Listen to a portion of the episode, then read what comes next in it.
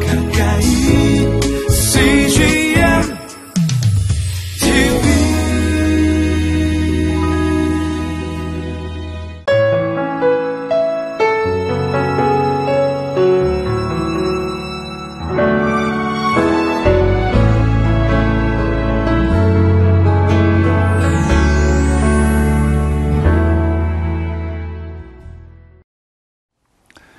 오늘 우리에게 주시는 말씀은 예수님께서 많은 사람들을 가르칠 때에 한 사람이 찾아와서 예수님에게 요청하는 이야기로 되어 있습니다.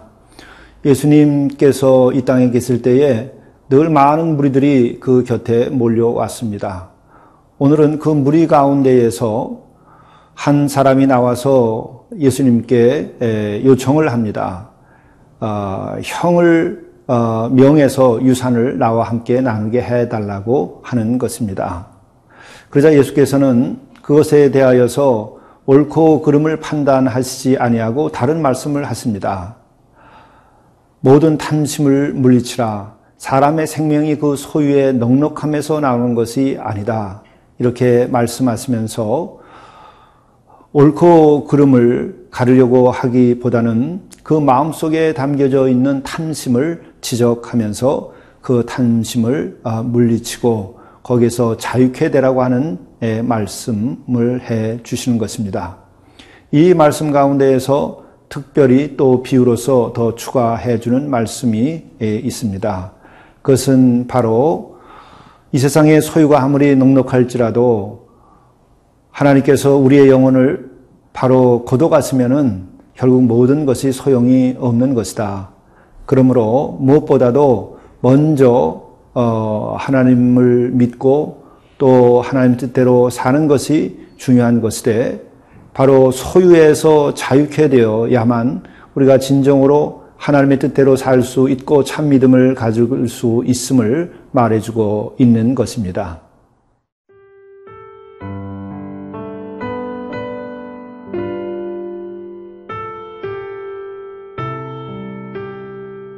누가복음 십이 장 십삼 절에서 이십일 절 말씀입니다.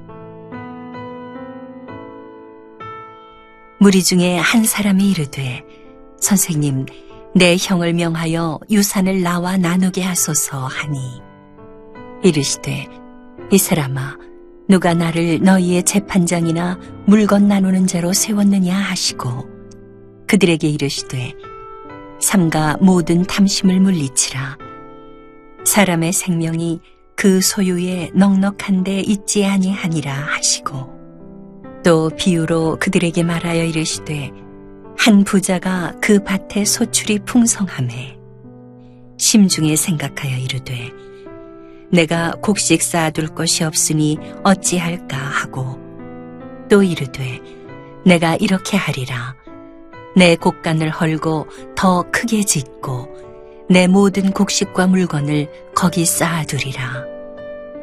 또 내가 내 영혼에게 이르되 영혼아 여러 해 쓸 물건을 많이 쌓아두었으니 평안히 쉬고 먹고 마시고 즐거워하자 하리라 하되 하나님은 이르시되 어리석은 자여 오늘 밤에 내 영혼을 도로 찾으리니 그러면 내 준비한 것이 누구의 것이 되겠느냐 하셨으니 자기를 위하여 재물을 쌓아두고 하나님께 대하여 부요하지 못한 자가 이와 같으니라. 한 사람이 예수님께 찾아와서 형이 유산을 자기와 나누게 해달라고 이렇게 얘기할 때에는 나름 예수님의 그 권위를 인정한 것이라고 말할 수도 있을 것입니다. 예수님에 관한 그 권위를 인정하지 않으면 어떻게 나와서 예수님께 그와 같은 요청을 하겠습니까? 예수님의 입장에서는 그렇게 찾아와서 예수님의 권위를 인정하면서 요청을 할 때에 마음의 든든함을 갖고 신뢰를 가질 수 있을는지도 모르겠습니다.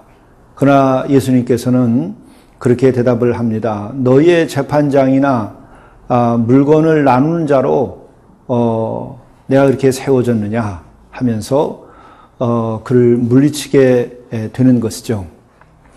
이것을 보면 예수님께서는 세상 사람들로부터 인정을 받고 또 칭송을 받는 것보다는 오직 그리스도로 영접하고 하나님의 말씀을 따르고 당신을 믿고 따르기를 원하신 것으로 생각이 됩니다.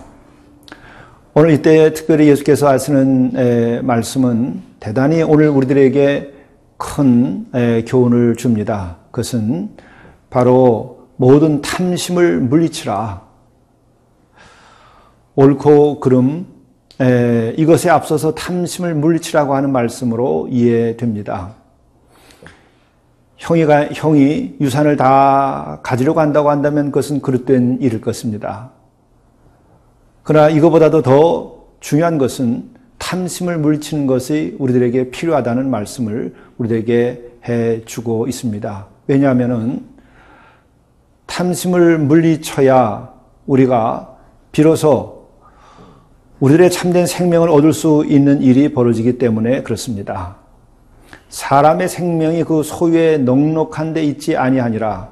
바로 사람의 생명을 우리가 얻으려고 하면은 탐심을 물리치고 그 소유에 의지하지 말고 하나님께 의지하라고 하는 말씀으로 이해해야 할 것입니다. 우리는 물질을 지금 하나님으로 삼고 있는 것이 아니겠습니까? 배를 하나님으로 삼지 말라고 성경은 말씀하고 있습니다. 그런데 과연 이 시대, 또 이 시대를 살고 있는 사람들은 무엇을 하나님으로 여기고 무엇을 목표로 하여 살고 있는 것입니까? 이 시대의 사람들은 물질에 귀신 들린 것처럼 물질을 구하기 위하여서는 어떤 것이라도 행하는 이런 어리석은 삶을 살고 있지는 않습니까? 오늘 우리는 모든 문제의 근원을 살펴보게 되면은 바로 물질에 대한 탐심이 오늘 우리들을 고단하게 만들고 또 우리들의 관계를 파괴시키고 그것이 가정의 파괴, 인간관계의 파괴, 형제간의 관계의 파괴, 그리고 이것이 이 세상을 정신없이 돌아가게 만들고 있는 것은 아니겠습니까? 우리는 멈춰 서야 합니다. 그리고 우리 자신을 돌이켜 보아야 됩니다. 그 방법은 다른 것이 아니라 우리들의 탐심의 불을 꺼야만 합니다. 예수께서 말씀하셨습니다.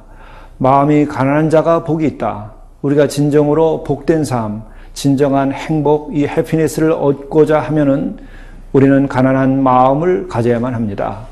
가난한 마음에 이르지 않으면 우리에겐 진정한 행복도 없게 되는 것이요.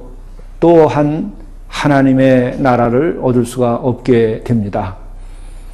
우리는 가난한 마음을 갖고 탐심을 물려쳤을 때에 진정한 행복을 얻을 뿐만 아니라 우리는 하나님의 나라를 얻게 되고 또 그럴 때에 우리, 우리는 필요한 것들을 정말 필요한 것만큼 우리가 사용할 수 있고 나눌 수 있게 됨으로써 함께 잘 사는 세상, 하나님의 나라의 질서를 이 땅에 세울 수 있게 되는 것입니다.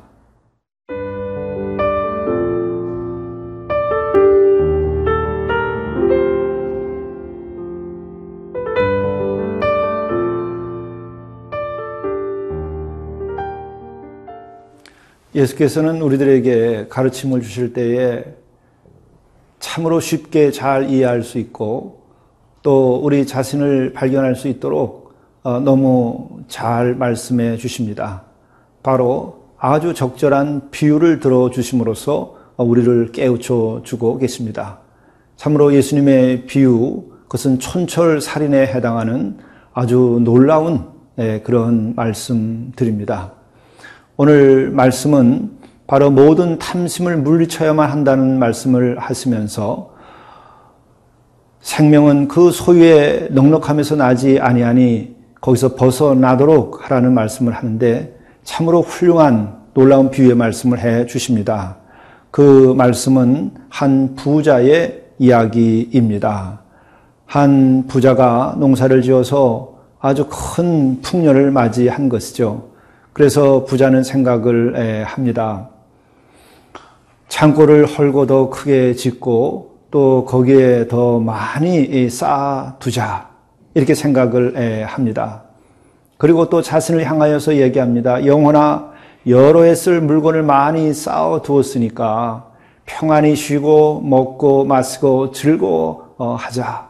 이렇게 자신에게 이야기하며 흡족해 합니다. 이때 하나님께서 그 부자에게 말씀을 하는 거죠. 어리석은 자여, 오늘 밤에 내가 내 영혼을 거둬가면 어, 내가 준비한 것이 누구의 것이 되겠느냐. 내 영혼을 내가 되찾아가면은 내 그 소유는 다 누구의 것이 되겠느냐. 이렇게 예수께서 비유로 말씀하시면서 자기를 위하여 재물을 쌓아두지 말고 하나님을 위하여 재물을 쌓으라고 하는 말씀을 하고 계십니다. 오늘 이 말씀은 우리가 어떻게 하면 탐심으로부터 소유로부터 자유를 줄 수 있는가? 그것은 바로 우리가 깨달아야 할 것이 있다는 겁니다. 우리들의 생사에 관한 결정, 그것은 우리가 하는 것이 아니라 하나님께서 하신다고 하는 것입니다. 우리는 주어지는 삶을 사는 것이고 우리의 미래는 우리 손 안에 있지 아니합니다. 우리의 미래는 우리의 믿음 가운데 있을 뿐이고 하나님께서 결정하시는 것입니다. 그런데 사람은 모든 소유도 내가 소유할 수 있을 것처럼 생각하는 어리석음이 있을 뿐만 아니라 미래도 우리들의 삶의 모든 것에 대하여서 우리가 주인 것처럼 생각하는 어리석음에 빠져 있습니다. 우리의 미래는 하나님에 속한 것이고 마지막 심판은 하나님에 의하여 결정되는 것입니다. 우리는 다만 매일 주어진 삶을 정말 기쁘고 감사하게 주님 뜻대로 살아가는 것만이 우리에게 주어진 특권입니다. 또 그 가운데에서 우리는 진정한 우리의 삶의 행복을 누릴 수 있게 지음받았습니다. 거기서 벗어나서 우리들이 믿음 없는 가운데에 재물을 하나님으로 삼기고 삼고 배를 하나님으로 삼고 살아갈 때에 우리는 실제로 그런 데에 빠져드는 순간부터 우리는 불행을 맛보게 되고 우리의 인간의 관계는 끊어지고 우리의 신앙도 흔들리기 시작합니다. 이렇게 될 때 우리의 가정도 흔들리게 되고 세상은 혼돈에 빠지게 됩니다.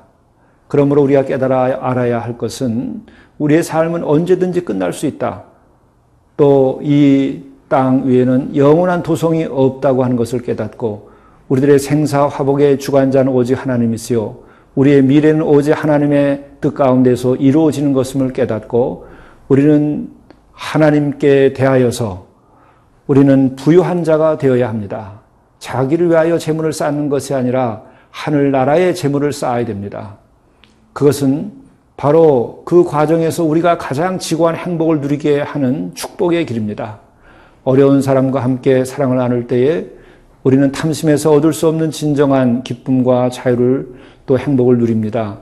또 그렇게 살아가는 사람들에게 하나님께서는 궁핍하게 하지 아니하고 그에게 필요한 모든 것을 채워주시는 것입니다. 우리는 자신에 대하여서가 아니라 하나님께 대하여 풍요로운 사람으로서 살아가야 할 것입니다. 기도하시겠습니다.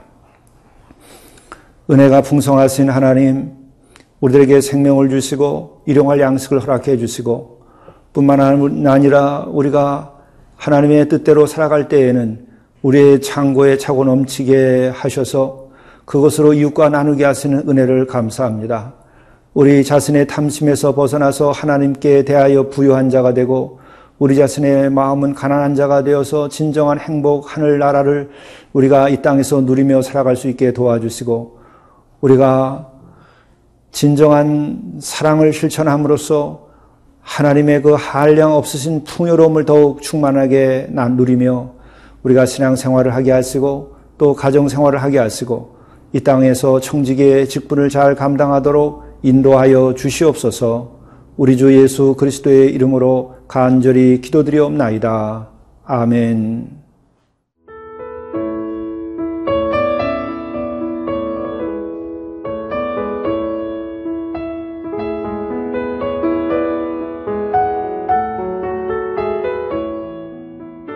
이 프로그램은 시청자 여러분의 소중한 후원으로 제작됩니다.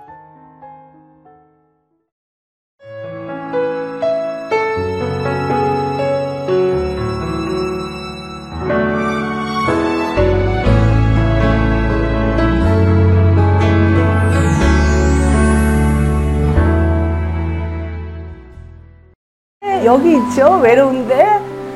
아, 그러니까 하나님께서 그냥 너는 거기 있음으로써 내가 어떻게 하는 거를 어, 너는 그냥 보기만 하면 돼. 너는 그냥 거기 있는 것이 선교사야.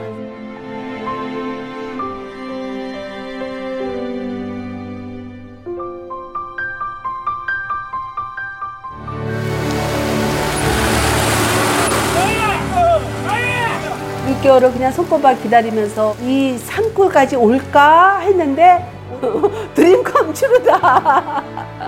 네, 정말 좋았어요. 용기 얻고 또 위로되고 정말 선교사들한테 빵과 같은 거 정말 없어서는 안 되는 함께 가는.